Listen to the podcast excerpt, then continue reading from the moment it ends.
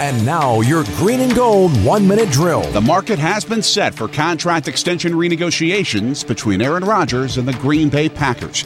Adam Schefter of ESPN reports that the Minnesota Vikings have agreed to a deal in the neighborhood of $28 million a year with Kirk Cousins. It's the first ever NFL deal that size with all the money guaranteed.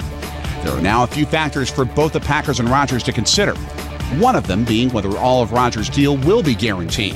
He's coming off a shoulder injury that put him out for half of 2017. Rodgers will certainly earn more per year than Cousins, but do the Packers want to make all it guaranteed after his injury?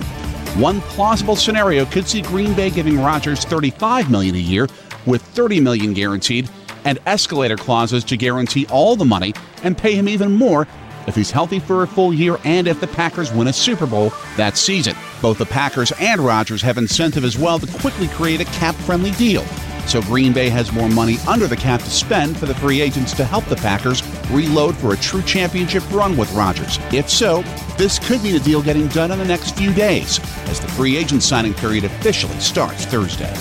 Jay Sorgi, WTMJ Sports. This has been your green and gold one minute drill.